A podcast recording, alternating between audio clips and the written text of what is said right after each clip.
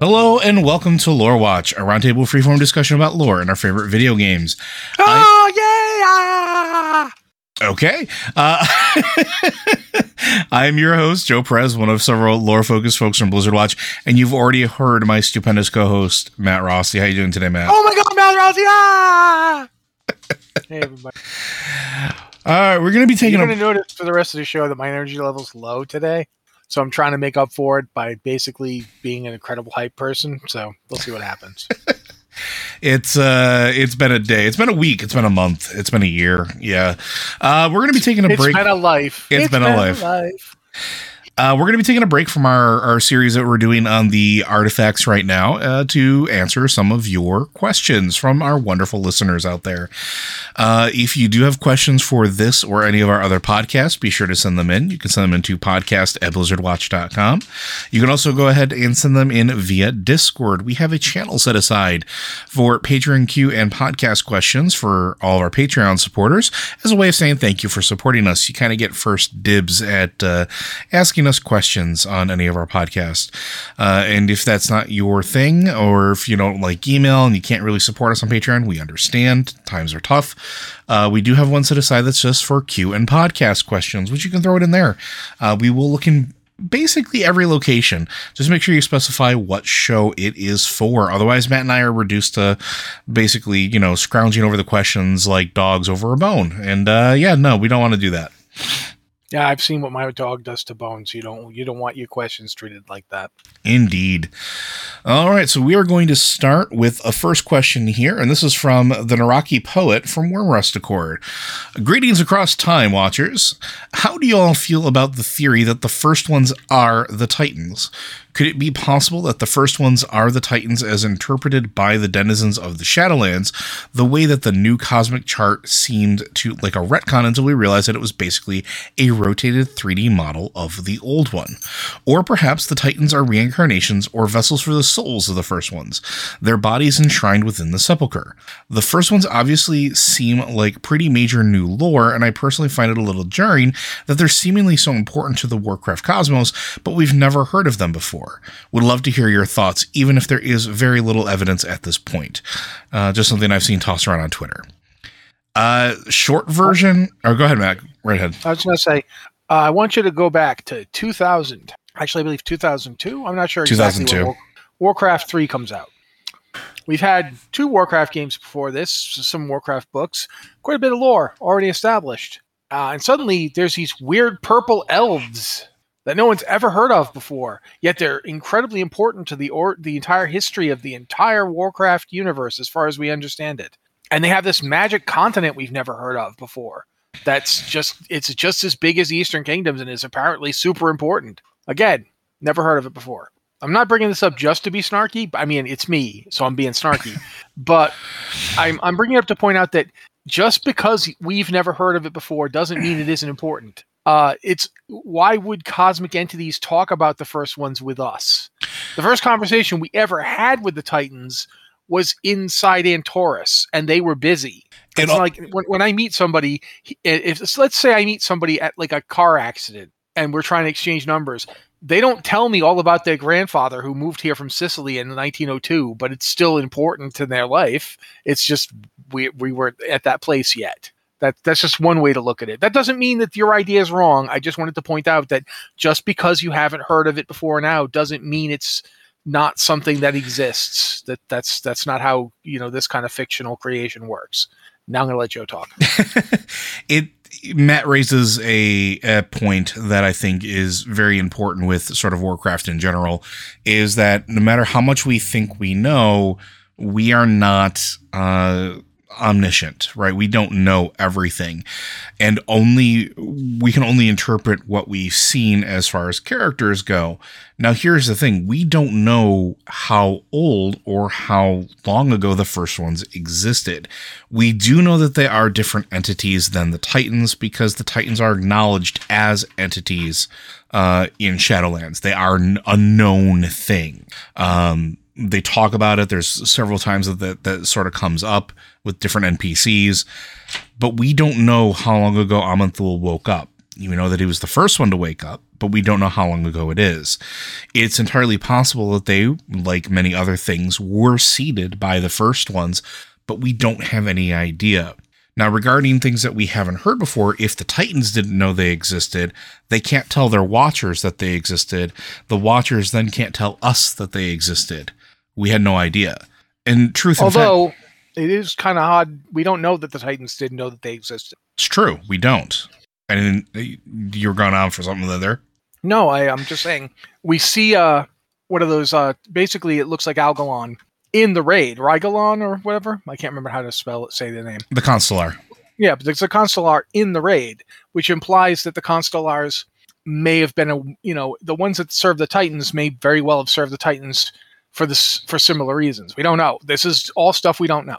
Yeah, and and there's a lot of things that we just we honestly just don't understand about the universe, which is kind of one of the reasons why Shadowlands has been such sort of an important expansion is it's filling in some of that blank space. We know that the universe was created, we know that the afterlives were created, and now we kind of know where it originated from, but we're still kind of piecing everything else together. And Matt pointed this out a while ago, and it's something that definitely rings true. We are creatures bound to time in a place where time kind of doesn't really exist, not in the same way that we think about it. Time doesn't march forward for them. Not in, they don't count it the same way we do. It's not important. And so we don't know the length of time between events. We don't know how long ago things happened. Even when you're going through like the early questing in Shadowlands, when you're going through the memories of the different Kyrian battles or uh, going through some of the previous uh, sinners that were cleansed of their their sort of burdens in in Revendreth.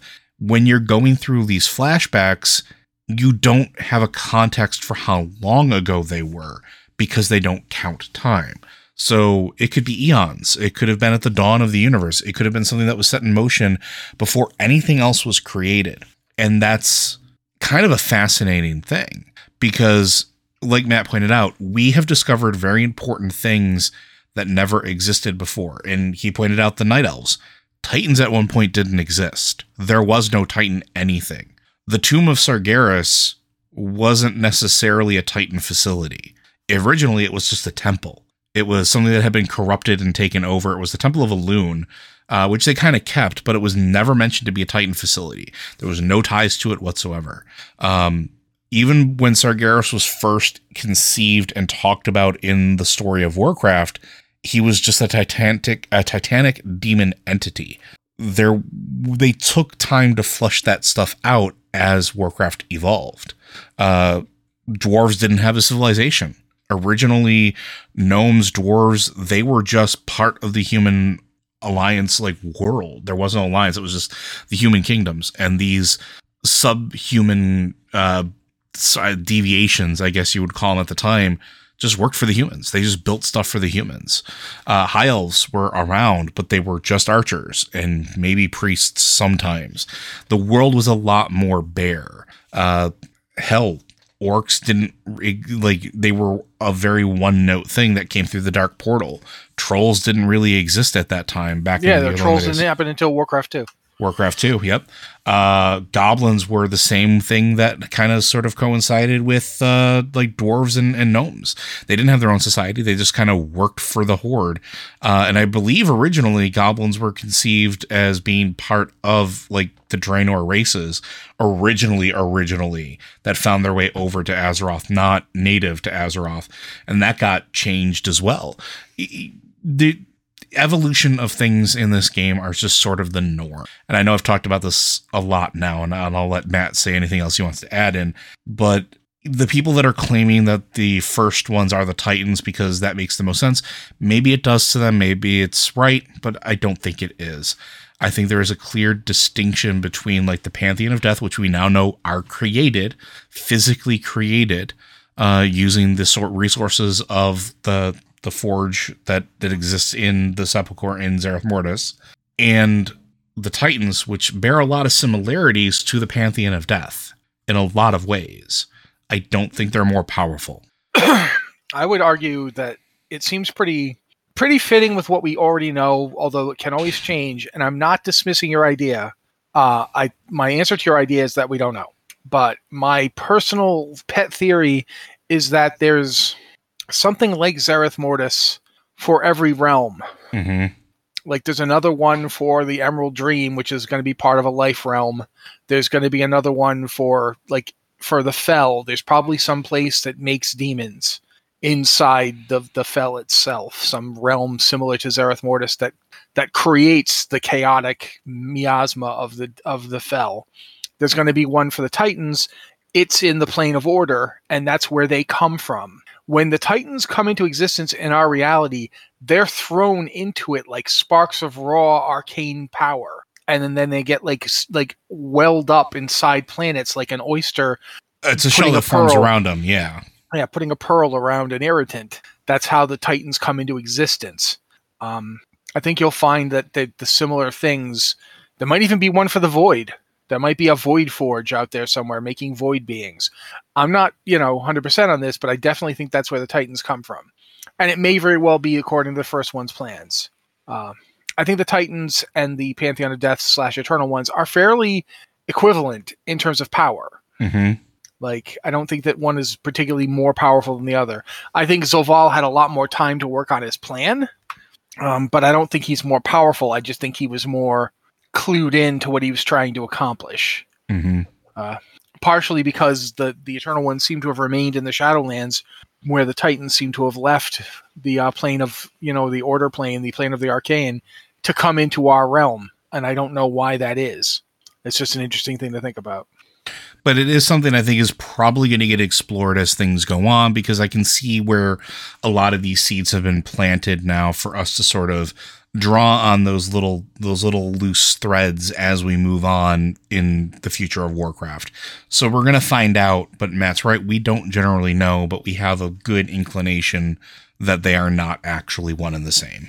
Clear that the Zovaal's plan needed the uh, life essence, the soul of Azeroth we don't know why. Mm-hmm. Why is important? But, but we know that Azeroth's world soul is at least it's significantly more powerful than Zovaal. Because if Zovaal could just do it, he'd have just done it. He couldn't. He needed the power of something that could actually drive whatever change he was trying to make, and that turned out to be Azeroth. So that's interesting to think about too.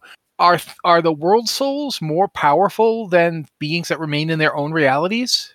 Can can the power necessary to change existence only come from existence? I don't know. These are things to think about. We don't have an answer, but I definitely don't think that the Titans are the first ones. I mean, if it turns out they are, cool. I, I will totally admit it. Uh, I just don't think they are. I think there's a reason the first ones aren't. If the Titans were the first ones, they would just be called the Titans. Mm-hmm. Um, I definitely think there's a connection in that both Titans and first ones use waygates. Um, I also think so, that if they were the, the same, the Titans wouldn't have nearly the same trouble with the void as they've had in the past as well. Because the maybe the if you can create life, generally speaking, in that capacity, in the way that the first ones seem to be able to, like the Titans reshape things. They don't generally birth new life, not the same way. I don't know. I, I we'll see. I, I do think there's an interesting point about this whole idea of like the first one's souls and so forth. That, oh yeah, that's worth exploring. There's a possibility. Yeah. But for right now, I think we're going to move on to the next question. But thank you very much. Uh, it's something we're probably going to revisit, especially as this expansion wraps up and we move towards the next one. Uh, this next question comes from our friend Riptides. Now that we are nearly at the end of the Shadowlands story, looking back at 9.0 to 9.2, do you think they originally planned to have three patches? Are there some narrative holes between the beginning and the end you think may have been originally planned to be flushed out more? Where is Venari? I honestly don't know where Venari is, and that's something that I think is a kind of a loose thread that maybe a seed that's planted for later on. Because I don't think this is the end of where we see the brokers. We know that the brokers can kind of move in between realms. They don't need waygates to do so. They have their own barges and methods of, of being able to do it. We also know that they can cross into reality because they have plenty of things from our world. If you go through Tazavesh by itself, uh, or if you don't go to Tazavesh, just fly around the theater of pain. Uh, you can see the broker uh, containment units that have items like infinite dragons or uh, demons or you know whatever else they can get their hands on that yes, some of them can kind of exist in other planes, but there's some very clearly this is from life. This is from reality or Azeroth's prime material plane ish. Uh, that they obviously got their hands on, and the question is how. We know they have agents uh, elsewhere in the universe, which this is an interesting thing that I, I thought was fascinating. It's a piece of loot that you get in the new raid. Xy'mox uh, drops a neck, and the neck actually teleports you to an agent of the cartel Xy, and it's all over the place. And it's on a, whenever you teleport, it's different places. Like at one point, it sent me to the bottom of the ocean next to uh, in Battle for Azeroth, where the the little Tortollan community is. Uh, where there's like a little wedding going on. It teleports you there.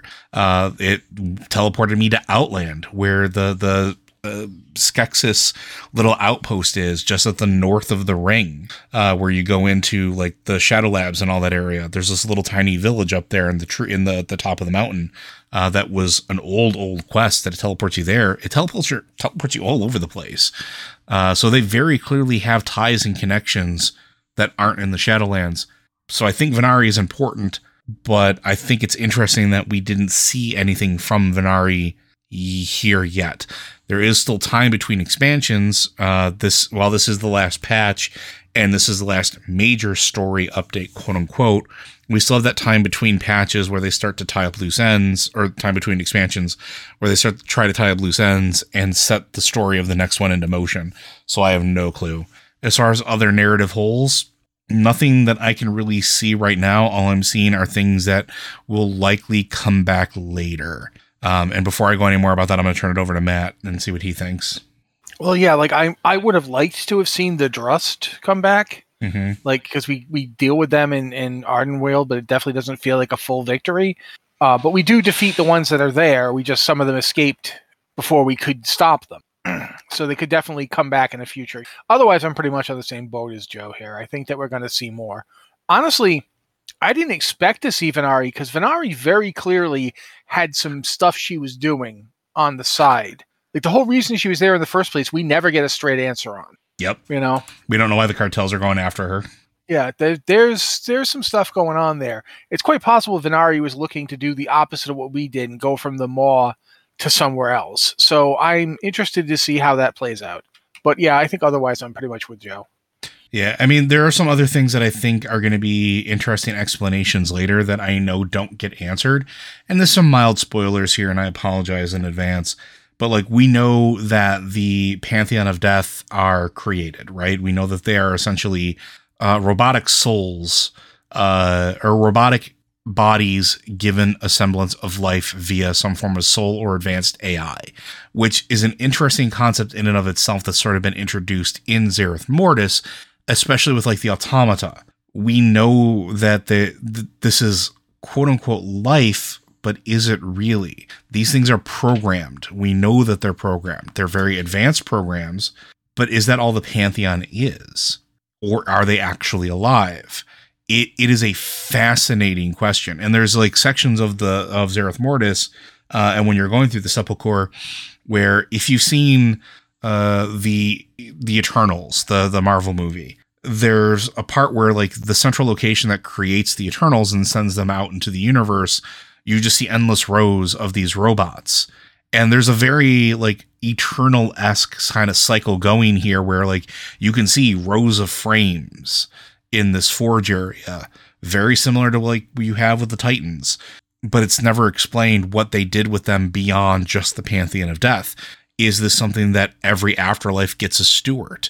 Uh, is that Steward programmed? Is it just AI or is it anima forged into a new soul with purpose for this creation? There's a lot of really nifty loose ends in particular that because of the urgency of what we're doing in the sepulchre, we don't have time to sit and ask quite yet. And I think it's going to come back later as we start exploring other things. There are a lot of similarities. And I understand going back to the first question a little bit why people make the com the call between the first ones and the Titans because of the Titan Forged and, and what we see in Zereth Mortis. But why? Did they learn this from looking into the Shadowlands? Were they programmed to be able to do that? Uh, there's a lot of, of cool loose ends that are being, or, or seeds that are being planted now in this last patch that I think are going to start bearing fruit later on down the line. Uh, but I think that's it, unless there's anything else you want to add. I mean, one of the interesting things is too is that we see the prototype pantheon and we see them, you know, that they're created in Zereth Mortis. We don't actually know. Like we at one point, um, should we talk about? Oh bloody heck, I can't remember his little name. But we know that th- by the end of this this Pelagos? patch, yes, thank you. Pelagos becomes the new arbiter. Which seems odd when you uh, well let, let's let's back it up for just a half a second and again spoilers uh, included if you didn't know it's not just he becomes the arbiter but there's a depowering of the jailer where he reverts back to that form that yeah, that's after. That's that's Yeah. after that. That's that's in the raid. Um, when you see Pelagos as the arbiter, he's it's still obviously Pelagos. Mhm. It's just when they made the uh, original arbiter, the one that we, we see up until the point where it gets its uh, core ripped out, it it doesn't look like it's got any kind of personality to it, or you know what I mean. It's never presented to us as a being with a mind and a we never see it. We never get to know it as a as an entity. It never speaks to us. It never even regains consciousness. The entire time we're in the shadowlands that thing's unconscious and then it gets just you know taken by the arbiter by zovaal who effectively reclaims its power there's it feels like when pelagos becomes the arbiter it sort of implies that the souls of the eternal ones can be replaced Mhm. the power is different than the person. So Kyrestia the Archon, for instance, for instance, Kyrestia might have been an actual person, and then the Archon power, the Archon programming, was put over her. Almost like a mantle much- right In much the same way that Pelagos is the Arbiter now, he looks like the Arbiter, but he's still Pelagos with his own personality that he had before. When they, when the, uh, when the others made the Arbiter when the, from from Zovaal, they didn't put anybody in there. It doesn't seem they didn't do what Pelagos has done by assuming it by becoming the Arbiter. In a real way, it feels like they just set up a like it's like they created a a drone Mhm. just to just do the task without any sort of personality or will behind it. And I think that was their mistake. Um, but it's interesting to think about the fact that like like Denathrius and and uh, Kyrestia and the Winter Queen and the Primus all have personalities. They have minds and wills. It feels almost like an inversion of the Titans, where the Titans are like these souls from elsewhere that come into our reality and assume a body there it feels like they're these guys are souls that came forth and is and you know what I mean? Like they came forth into the Shadowlands and assumed the bodies of the of the Eternal Ones. It's a similar process, kind of. So I, I don't know. It's interesting to think about. I, I keep saying it's interesting to think about because I don't have an answer to this, but I think it's something worth contemplating. The fact that Pelagos could go from guy who could never pass his Kyrian trials to the Arbiter Mhm. Uh, which puts him on a level where he is now at least the equal of the head of his former covenant. And we have no idea. Like we still don't know where these other first ones come, the other eternal ones come from. We don't. they know, don't either Yeah, Denathrius, Kyrestia, the Winter Queen. We don't know. It, we don't even know if they don't know. Like we we we get the indications that they don't know, but we don't know for sure that the Winter Queen doesn't know where the Winter Queen comes from. Why does the Winter Queen call Elune sister? What does that mean? Why are they sisters? How are they sisters? They both seem to feel it. They both seem to view the other as their sister. Why? There's there's a lot to this that we have yet to actually understand or see. And and I know we keep saying that kind of stuff here on Lore Watch, and you, you might you're probably get tired. Just tell us something. We'd love to just tell you something, but unfortunately, we don't know. Um, but I do think it's interesting to look at that fact that what Pelagos has done by becoming the third Archon, not third Archon, third Arbiter, and the you know the first Arbiter was Zovaal, and Zovaal as the jailer, Zovaal was essentially stripped of himself and sent to the maw as but his soul continued to exist. You know it, it is it is really interesting. Why is it it isn't until we defeat him in this raid that he turns into a robot automaton. Mhm. he didn't turn into an automaton when he got the arbiter stuff pulled out of him. No we did that No, I know, I know, but my point is eons ago when when the other eternal ones defeated Zovaal and stripped the arbiter power from him, he didn't revert to a drone. He didn't become like a, a robot body with nothing in it. His soul continued Mm-hmm. because his soul is what we took out of him this time. When we defeat him, it's he, he for all we know, he just died. That's how it could be his soul just went to the maw. We don't know, but we do know that his soul was apparently removed from his body, whereas before it was that they took the the the arbiterness away from him, leaving that gaping mo- hole in his chest. It's like they pulled a component out of him. And, and we all saw when he gets the when he takes it back he like fills the hole. He literally plugs it back into himself. It's very much like these things are component components of each other and they can be swapped out. You can swap the soul out i think this time by putting pelagos in as the arbiter it, it it's why he dies because it's not like it's not like the component can be replaced this time you can't get it back Yeah. so there's there's there's i- tantalizing pieces to this, but it is not a whole picture yet. And- so it's very hard for us to give you a, a definite. And I realize that we kind of didn't answer the the the question, uh, the other part of the question. I don't think there's our narrative holes really between the the patches, and I do think that the three patches and the story beats were absolutely planned. I have seen some people claim online that uh, the story was changing as they were going through it, but we we had the the wonderful good luck of talking with Steve Danuser uh, during BlizzCon, right? Like we got a chance, or before BlizzCon actually, the the last BlizzCon, uh, we got to talk with him and talk about what the team was doing for the story at the time.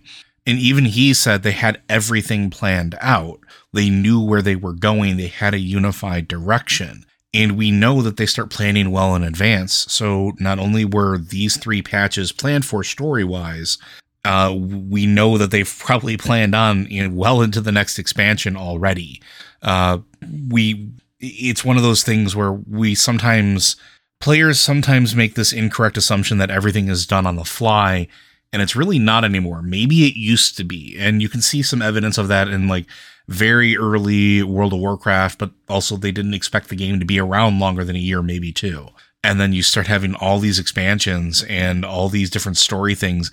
And you had so many people throwing ideas in for storylines and quest stories and raid stories and expansion stories that until they had a team dedicated to sort of unifying that vision and sort of steering the ship to where it needed to go, yeah, I could see that maybe that was the case. But now they, they are definitely on board. And we know from not just talking with Steve, but also talking with Anne uh, when she was guested back on our show that they work very heavily with the other members of the teams on Warcraft. All of them, the people that do the questing, the people that do like the actual like level design and things like that, because everything sort of culminates with working together. So three patches, well, pl- the, the 9.0, uh, more than three patches, but 9.0, 9.1, 9.2, the major patches, those were all planned. The in between bits were all planned. And what happens after this, still planned. And what happens in the next expansion, still planned. So I don't think there's any holes because I think they've already they already know what they're doing with it. Right? Does that make sense? Yeah, you basically there might be some improvisational noodling here and Sure. there. There might be some quests that just someone wrote, uh, "Hey, we need a quest here, do that." But the bare bones, the bones of this story are are in advance. Like they knew they were going to do something with the Shadowlands back in Legion. Because look at the stuff they were dropping in Legion. The, the Lich King gets more involved. Sylvanas becomes war chief. They were definitely knew they knew the broad strokes of where they were going. Uh, does that mean that you know it's possible that some stuff changed and they had to like you know make some adjustments i i don't know but it's possible but i don't think that this is a case of them you know there's no way that they were going to do five patches and then decided oh now we'll just do three. Mm-hmm. that's not how it works. Um, it takes time to ramp up a patch. It takes time to design these things. This is time that was already spent. So there might be some things you're like hey why didn't we get an- anything about that?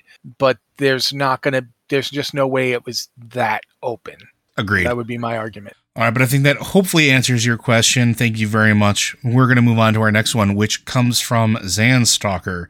Uh, hi, guys. I can't help to think that the story of Uh, Zol- did you immediately yes, skip yep, I this is Okay. intentional.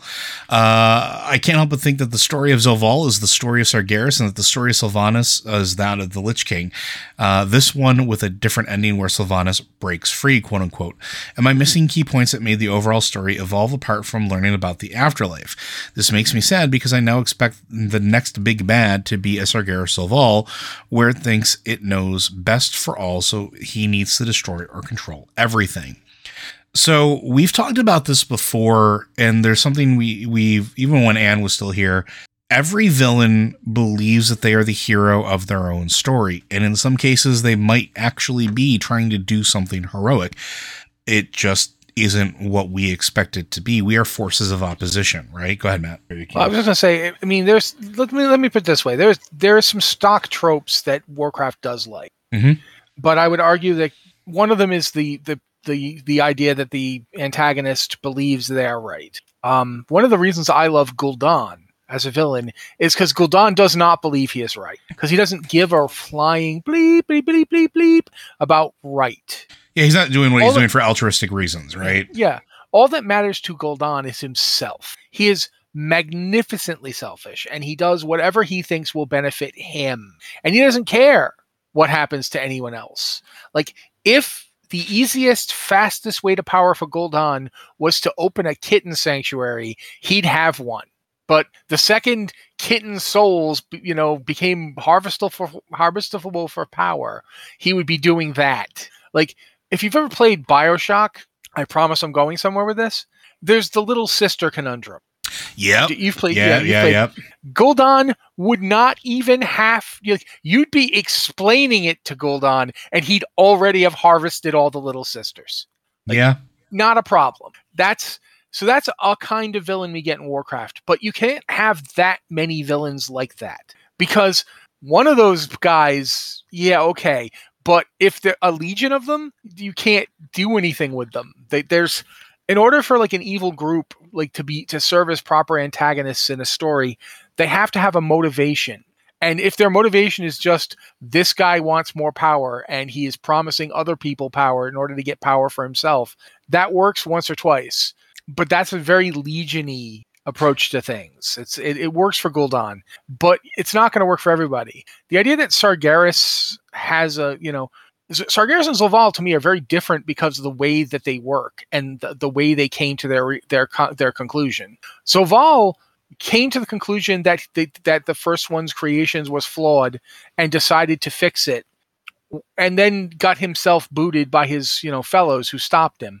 Sargeras was like he, he didn't have the idea that it was flawed. He had the idea that it was going to fail because of something he saw that shocked and horrified him sargeras is traumatized Mm-hmm.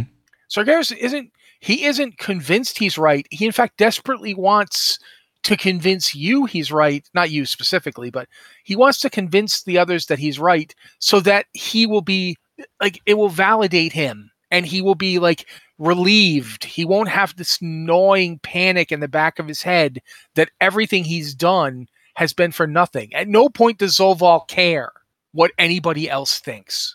Zovaal is very much more like Gul'dan in that way, in that he, he made his decision and he does not care if nobody agrees with him. If they do, great, but he doesn't care. You can see in how he interacts with the other Eternal Ones. He does not give a rat's behind. He doesn't try to convince them of anything. He takes what he wants. And if he can't take it one way, he'll take it another. He's very different from Sargeras in that way. Sargeras is very much about convincing people. Look what he go when he when he decides he's going to create the Burning Crusade. He goes and finds the Eridar, and he convinces them to come work for him. Mm-hmm. He he explains his situation. He tells them. Now it's curated. It's very carefully curated, but he's looking for followers. He wants people to agree with him that this is for the best. It's very important to him. His whole reason to come to, to Azeroth in the first place was that he wanted the powerful Azerothian world soul on his side. He The sa- wanted it to believe him. The same with the the same with his brothers and sisters in the pantheon. Yeah, That's- he captures them and he starts trying to he's trying to convince them he's right. Sure, he's brainwashing them, but once that's over, they'll they'll stop arguing. They'll be a with him family and they'll again. agree with him. Yeah, exactly. That's very different. And no time to Zovaal like trying to get the other four to agree with him because he doesn't care. He is very much like what Gul'dan would have done if Gul'dan was in Sargeras's position. He's very much a I, you know, I am right. This is what I want. Therefore, it will happen. So he's he's got elements of Sargeras, but he's very much more like Gul'dan. Um, as for Sylvanas and Arthas, I think Sylvanas herself recognizes if you if you get to the end of the story, Sylvanas herself recognizes that she has been walking in Arthas's path. Yep. Not just like chasing after him, not just trying to destroy him, literally the same fate, like the same things. Just like Arthas, if you go back to Wrath of the Lich King, I, I'm talking a lot here, so if you want me to shut up, tell me, dude. But if you go back to Wrath of the Lich King, Arthas spends the entire freaking expansion trying to get you to agree that you, that he's right. Yeah, he does. He absolutely does. And it's like it goes back to the BlizzCon trailer for Wrath that came out during Burning Crusade. The the little you know young hero. I was once like you. That that you ever see that? If you haven't seen that, that video by itself is incredibly explicative of Arthas. hmm Arthas from the beginning wants, you know, he as a young man, Arthas is convinced I, I will be a great king someday, like my father. Look, look at But the I'll opening also- to look at the opening to, to Wrath of the Lich King. Look at that entire cinematic. It's his father talking about what a great king he's going to be. Yeah. And Arthas is not just a king, he's also a paladin. hmm So he's going to be an absolutely righteous and noble king. He's going to be this amazing thing. And his entire life is spent in pursuit of that. Um, and it's really telling if you read, I mean, Christie Golden's Arthas novel really helps with this. If you read about Arthas' story, Arthas is, is desperate to be this figure, to be this like king of righteousness that he's he believes it is his responsibility to be. Um, and when he and when he loses out, when he does something wrong, something there's always a price. There's always a price to be paid when he messes up. Um, the the objective correlative of this is his horse, Invincible, which you can see.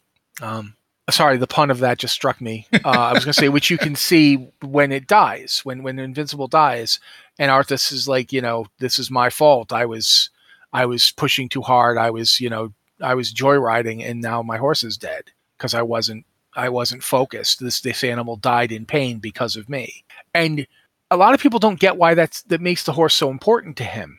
But when he becomes the Death Knight, the reason he goes and he raises that horse from the dead is because he is proving to himself that this is not a curse, it's not evil, it's not a punishment, it's his means to accomplish that thing which he has always been trying to accomplish.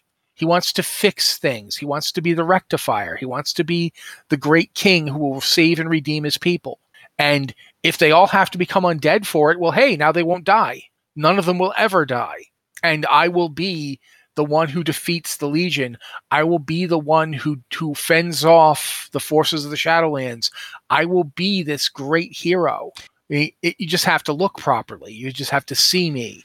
And if he can get people to agree with it, to believe it, then he believes it himself. And let's go through some of the other villains that we've had that are sort of like big villains. And and let's look at Garrosh. Garrosh was doing what he thought was right, not that he cared what anybody else thought, but he was doing what he was basically brought up to believe was the correct way of doing things in his very limited scope. He was that general, that warrior. I would argue that he, you know, I, I would argue that, Ar- that Garrosh cared, He did. but but not like when you said he, he didn't care what others thought. It's that Garrosh had a moment in his life where everything he believed turned out to be wrong. And that sounds like it might be a good thing. But in, in Garrosh's case, the reason it was a bad thing was he was taught th- that, you know, he had to be careful because of what his father did, that his bloodline was tainted, that the, the methods of the past were, you know, dangerous. And then someone comes along and teaches him that everything he thought was wrong, but doesn't teach him the proper method to accomplish anything. hmm So, what examples did Garrosh have to to fix to found an identity on? You know, his father, who he had been told was you know all these years was like the reason everything was horrible, was now revealed as the reason that his people had been saved. Yep. So of course he's going to embrace the acting like his father and the other orc warlords. What else does he know? He's literally never seen any other path. You know, he didn't see Doomhammer as an old orc crushed by regret. He just heard stories. It, it is really fascinating to see how Thrall dropped the ball on Garrosh. Let's Garrosh, I was gonna say there's more villains. We can talk about Garrosh for a long time, but I want I just want Oh, to yeah. kind of go through some of the, the the the list of some of the other major villains that oh, go with Deathwing next. I was just gonna say we have Deathwing, who was essentially corrupted, uh, bought into the whispers and lies uh, of an old god and pressed into service, uh, which took his entire f- clutch with him, took his entire uh, dragonflight with him. Not just him, but look at his son, look at his daughter, look at Onyxia, look at Nefarian, like they as well. Were they are are they just doing what they think are right? Are they just looking for power? like look at their motivations as well. Um, we can go through any number of the mem- members of the Legion that existed before, and we could go through Kil'jaeden. We could talk about Archimonde, uh, who maybe thought that they were doing the right thing at a certain capacity, but they know at the end of the day they were smart enough figures. If Velen could figure it out, they damn well knew for sure. Well, Kil'jaeden absolutely even says as much. Yeah, The reason Kil'jaeden kept going with the Crusade wasn't because he believed in it. He was because he didn't think it was possible to defeat Sargeras. yeah, It's like if the world, if everything is going to come to a d- destructive end, it's better to be the last one out. Yeah. And that's what being in the Legion meant. You know, until everything was cleansed. You know, being in the Legion was a was the way you were going to survive this as long as possible. And then when it looked like Sargeras was actually trapped, it's like, oh well, I can be in charge of the Legion now Mhm. it's i mean i still have to keep placating these demons and we still have to keep destroying worlds but it never has to end i can you know i can do other stuff i can you know there's a there's a whole part in uh, of all places burning crusade where kil'jaeden says as he's stepping forward through the sunwell now i will do what sargeras could not Yeah. and he's he's trying to prove to himself and to the legion that he's better at running the legion than Sargeras was. Because Sargeras, if Sargeras told you to do something and you didn't do it, he would just destroy you. and then torture you Yeah. And and in that order. yeah, exactly. So th- there's a it is really interesting to say there's actually a wide variety of like Yep. look at the difference between Kael'thas as a villain And, and, Elis- Sylvanas is, you know? I was gonna say Kael'thas and Elisande. Look at the difference Yeah. there. Absolutely. Uh, so yeah, um, I don't think it's that simple, and I don't. T- t- the other question to ask you is, you're asking, uh, is the story of Zovaal is the story of Sargeras, and the story of Sylvanas is that of the, of the Lich King, which similarities exist, but they are not the same. I think that part's said. But he's saying, are I missing key points that made the overall story evolve apart from learning about the afterlife? I don't know what that sentence means. The, it's the definition of the difference between uh, Arthas and Sylvanas being understanding what the afterlife was, and I don't think that's necessarily the case. I think Arthas knew more actually about the afterlife after becoming the Lich King than Sylvanas actually knew about the afterlife. Uh, I think if anything, he was more informed because he was able to look into the Shadowlands further and more fully than she was. Because don't forget, and this is something we talk about a lot too. Sylvanas in the past, when you start going through like some of the events that led her to where she is, I'm not trying to make excuses for her to make that perfectly clear. Her choices and, and what her character did are definitely her choices. But flinging herself from the top of Icecrown was sort of the start of this sort of downward path when she's quote unquote dead and all she sees is nothingness. And then she's convinced that that's all that awaits all of the people that she has come to protect and who she has tried to seek revenge for. Then she makes a deal with Helya. Then we don't know what Helya showed her. Then she makes a deal with Zovaal through Helya. We don't know what Zovaal told her, but we do know that it wasn't a complete picture. And even when we get to the Shadowlands, she doesn't acknowledge that there are realms beyond these four, right? Like she doesn't acknowledge that there are uh, an infinite number of, of afterlives that are out there. Zovaal never really tells her that part. He tells her, This is the machine of death. This is what you serve. You're going to be in forever servitude. That's what awaits all living creatures. And I'll help you break it. And then he goes, Oh, by the way, you're just going to serve me forever too. It, the difference is that Arthas probably already knew a bunch of that. There's- Arthas had already basically decided f this. Yeah, because once you put the Just helmet like down, Nerz, yeah, yeah. Once Ner'zhul had said f this to it, Bolvar. Arth, yeah, Arthas said f this to it, and as soon as Bolvar got the hat on his head, the first thing he said was f this to this. So they knew. oh, Yeah, they knew, and they were working on ways around it. Yep. That's So- why he needed Sylvanas. That's why he kept Sylvanas ignorant, so that she would do what he needed her to do to, to get that helmet away from them. Then she went and did something he didn't expect, and she broke the helmet. That kind of almost messed things up. And you know, I'm not sure that the whole time using Sylvanas in the way he did was always dangerous for him.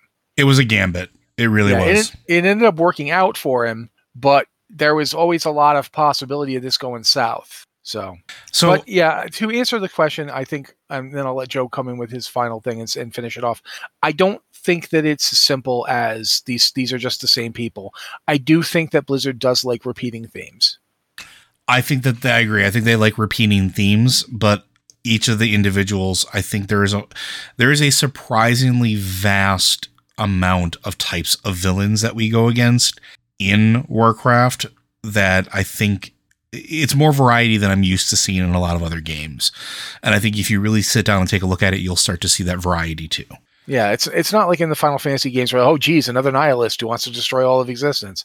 We have those, but we also have other stuff. It's not like you know, oh my god, another Kefka. oh God, Kefka. Uh, that's a show in and of itself. All right, but we're going to move on to our, our last set of questions here. Uh, these ones come from Stouty Poofs. Uh, the first question is So, pretty sure we will no longer have a Lich King when we return and no Banshee Queen with Valkyr to keep the Forsaken going. So, what do you think the future holds for Undead and Death Knights? Will they simply die out? I hope. and I'm not kidding. And I don't mean this in a I hate the Forsaken way. I think the story going forward for the Forsaken should, for at least a couple expansions, be oh, oh, oh, oh, we don't have any means to continue. We are the only ones, and there will be no more of us. And let's explore that. And let's, ex- Let's. I was yeah, gonna say go let's I was gonna say let's explore the relationship of Calia and what that means to them as well. Yeah, exactly. Calia is still Is the there- wild card. Is there another way to be undead? Is there another existence for them that doesn't take that doesn't change them from what they are but another way that they can be what they are? Is there another path forward? Um, as for the death knights They're not going anywhere. i think well as you're a death knight you're gonna maybe they won't be making more of them. There's no lich king so they won't be making more but the ones that they are there could last a very long time. They're all very powerful.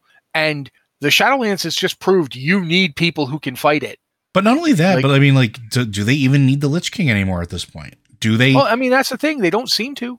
do they? And before the Lich King really existed, you had the uh, the original Death Knights, right, where they were souls and truncheons being wielded by corpses, essentially. Yeah, by Gul'dan, Gul'dan's idea. I think the current, the way the Death Knights are right now, though, they've got a good command structure in place. They've got Darion and the Four Horsemen, and they've got Bolvar. Yeah, Bolvar's still Now around. He's not the Lich King anymore, but although, I mean, who who ends up with that crown? The so crown of, of Will, Will? I don't remember who gets it at the end. Pelagos. I think Yeah, it's so- I'm pretty sure it's Pelagos. So there's also that. Like they could very well serve a role where they're more like psychopomps. Yeah, where they're like guardians of the path like of you know the the the valkyr are basically still under helya's control and helya is gone she escaped she absconded but now all the all the power that the the jailer gave her she just effed off to her own plane and now she's a threat and Mueh'zala is a threat and they don't have oh, Mueh'zala is not a threat. Canonically, we take care of him. uh just because he's currently getting slapped around by his former servant doesn't mean he won't come back Yeah, fair. and that's my point it's like there's dangers to that that whole pathway between life and death that need guardians So I was just going to say So- that you have two things on the path of life and death that I think are, are are really important here. Like the Death Knights, like you're saying, they're they're like they're almost custodians of the path at this point, and they can sort of take up that role. And as we started to learn throughout this expansion, that might have actually been their original role. That might have been what they were supposed to be conceived for in the very first place, but got perverted like a lot of the other stuff and and tainted. Now the Kyrian, who are let's let's skip the Valkyr the Valkyr are going to be an existential threat as long as Helya is around. But the Kyrian aren't. And the Kyrian aren't serving blindly anymore, which I think is probably the most fascinating thing about their particular story arc. Is at the end of it, at the end of their their campaign, they're not erasing their memories. They're not just serving with blind duty. They're understanding what they're doing. And now Pelagos, Pelagos, one of their own, one who was arguably the least among them, is the arbiter. Do you think he's going to ask them to serve blindly? Do you think he's going to tell Kyrestia that they need to just stay in their lane? No, I think that they're going to be a little more mindful of what they're actually doing now. So, like, yeah, the Valkyr are gone, but that doesn't mean the Kyrian are. That doesn't mean the Kyrian can't go, no, I'm going to help them not be this decaying husk of undead that might have been an intentional skewing of this uh, like thing that Helya did in order to force the Forsaken into a role to be called upon later to force Sylvanas into sort of that corner, right? There might be a purer form of undeath or resurrection that Calia might be the norm. Calia might actually be the uncorrupted version of that, and that might be something they can explore later on. I'm here for that. I'm here for the explore, exploring of what the Forsaken identity is and what their existential crisis is now. So it, this is there's some very exciting things I think coming for both Death Knights and the Forsaken, and I think we're gonna start exploring that probably middle to end of next expansion. I think this gonna it's gonna play a role. Sorry, anything else to add to that one before we move on to the second question? No, I think I think we're okay. We should probably move on. All right. The last uh, question from Stouty Poofs here uh, the Firim and Exile bits and other lore in Zereth Mortis lead to the thoughts of a Zereth Mortis for each of the six cosmological forces. We've already talked about this a little bit earlier. Uh, and also a pantheon for each on the level of the Eternal Ones. Curious your thoughts on how these might look like and would Elune be in the life or light pantheon. Also seems the Titans fall below a rung in the order area based on the Cosmos chart. Seems that would need redone with the current knowledge, or maybe they're serving in higher pantheon question mark. Uh, there's also hints to a seventh unknown power in the cosmos uh, needs to united and ready for. Curious what you think that may be uh, a Morgoth. Thanks for all you do for the community. So they're breaking it down a little bit and trying to fill in some of the gaps. So the cosmological charts, Matt already talked about this uh, earlier today. There is something to that. I think Matt is right. I think that there might be something like a Zereth Mortis for all of the the major domains. Well, the very fact that there's a Mortis at the end of Zereth, mm-hmm.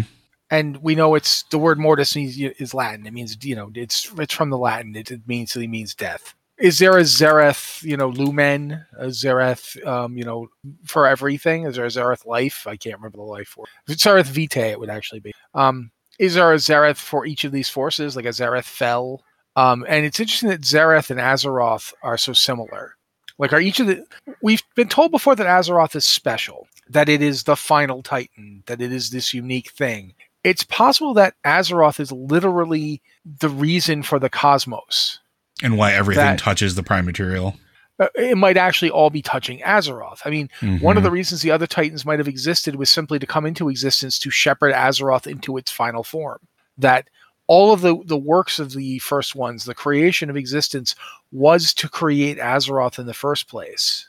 Uh, and that's that's something to think about and consider. Again, I keep saying that. My God, I gotta, gotta get a different line.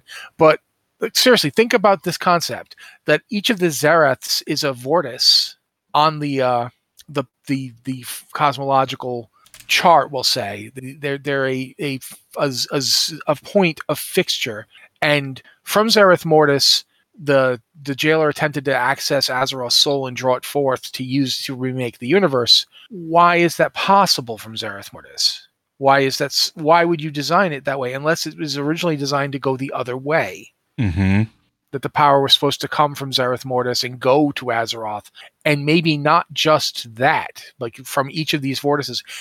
Again, I, I, I, include Void in this. Uh, if therefore, if there are these things that are all aspects of existence, even the Void, which is essentially the aspect of unexistence, like we've both got death and non-existence in this this vortice. So, what could this seventh force be? Um, and we've talked about it in work chat. We've talked about it amongst each other. Um, one idea that I had was that it was like nihil, but nihil not in the sense of of nothingness or emptiness, because that's in the vortice. Uh, but the f- there's this always interests me. The fel was once described as being the, the product of the annihilation of light and dark, of of the void and light destroying each other. That provided power, which created the fel. Is there a force that would do the same thing with just existence? Is there essentially an antimatter cosmos that would consume everything? and its its own power would be birthed from it. I don't know. There's nothing in the game that says one way or another, but it's worth thinking about in terms of this idea that from the from the Zereths you get this one creation. Like one of my favorite comic book stories of all time is Crisis on Infinite Earths. Oh yeah, yeah. And one of the things about Crisis that I loved was the idea. I, I, Crisis is fascinating to me because it's a story that basically it sets forth the uniqueness of its premise, and then by the end of it, has eliminated that premise. So it's an extremely well told story that exists to destroy itself. Um, but one of the things that, that's really interesting to think about in terms of what we're talking about here is this idea of if you've got these forces coming together to create Azeroth from the Zereths, um, what if the first one plan was essentially to make a unity? mm-hmm. out of these other forces that are otherwise in opposition to each other. If you look at the cosmological chart, not as a chart, but as an orrery, um, think of it as a fourth dimensional orrery, where each of them is in orbit around the others. And none of them is the central point. The central point is inside. It's like an atom. The central point is is at the center where everything deviates down to. Everything derives down to this physical existence. Joe's talked about this before. The reality that they exist in is made up of all of them. We we see that just in how void entities interact with the universe, the the, the, the thousand truths. You know, what do what does the void provide creation? Possibility. What does the light provide creation? Direction. Actuality. Yeah, actuality. actuality. Yep. Like this is the re- this is the possible, this is the actual. We have to have them both. And what this that means that the void isn't the void of nothing. It's not destruction. It's not the end. It's the void of it isn't yet. Yet. There's a temporal aspect to it. There's a yet. And that's what the opposite force, the seventh force, isn't a force.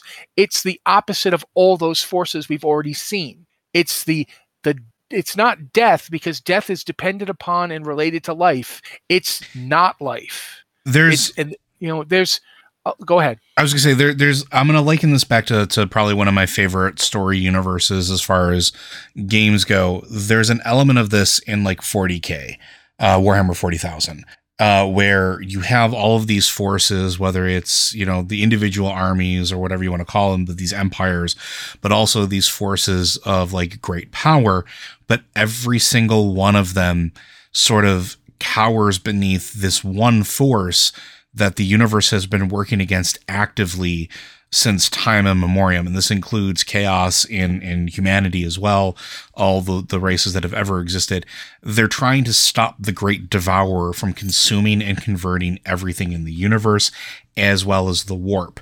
And it's this idea that there's this threat, this threat that just wants to take everything in existence and use it as fuel. And this goes back to the idea of what Matt pointed out there is this idea that something a seventh force may not be revealed to us because it isn't fully formed yet because it needs the conflict it needs the imbalance of the universe to exist where tilting things on its side and nudging things ever so slightly uh, it, it's like those those uh, tense uh, those those tensity table type things it's something in perfect tension where everything balances everything else. And that conflict that exists between them is also what stabilizes them. But if one thing happens to push one of those further away from the other and change the way that the tension works, the whole thing collapses. And that's kind of what I think the seventh force is looking to do. It's looking to collapse the system, absorb it, and consume it everything that Matt said, I think, is correct. I think it's spot on. It lines up with stuff that I've been talking about for a very long time as well. We both have, really. It's there's something that doesn't necessarily want everything to stop existing, but it wants to use it so that it can exist. And that's the seventh force we don't know about yet. And it will become apparent to us at some point. uh, Zovaal dropping that line now lines up with a lot of other stuff that maybe there's this existential threat that's always existed. And I think I think we're going to start to see bits and pieces of it starting to happen. Anything else to add, Matt? No, I don't think so. I think well, I mean, uh, yes, but this show is only so long. All right, but I think that's going to do it for us today, folks. Blizzard Watch is made possible due to the generous contributions at patreon.com slash blizzardwatch. Your continued support means this podcast sighting community is able to thrive and grow. Blizzard Watch supporters enjoy exclusive benefits like early access to the podcast, a better chance at having your question answered on our podcast or the queue, and an ads free site experience. Again, if you have questions for this or any of our other shows, be sure to send them into podcast at blizzardwatch.com. Uh, you can go ahead and send them in our Discord channels. We'll be more than happy to uh, peruse them. And thank you, everybody who sent in last minute questions. I truly do appreciate it. Uh, one of them I think we're going to wind up reusing for Tuesday show, uh, and the other ones we will definitely revisit uh, in upcoming episodes. Uh, and as one final reminder, all of us at Blizzard Watch continue to stand with the employees of Activision Blizzard as well as the entirety of the game industry in demanding change for a better tomorrow and a safer working environment, as well as all of their efforts to unionize and make sure that everybody is taken care of properly. But with that, folks, we'll see you next week.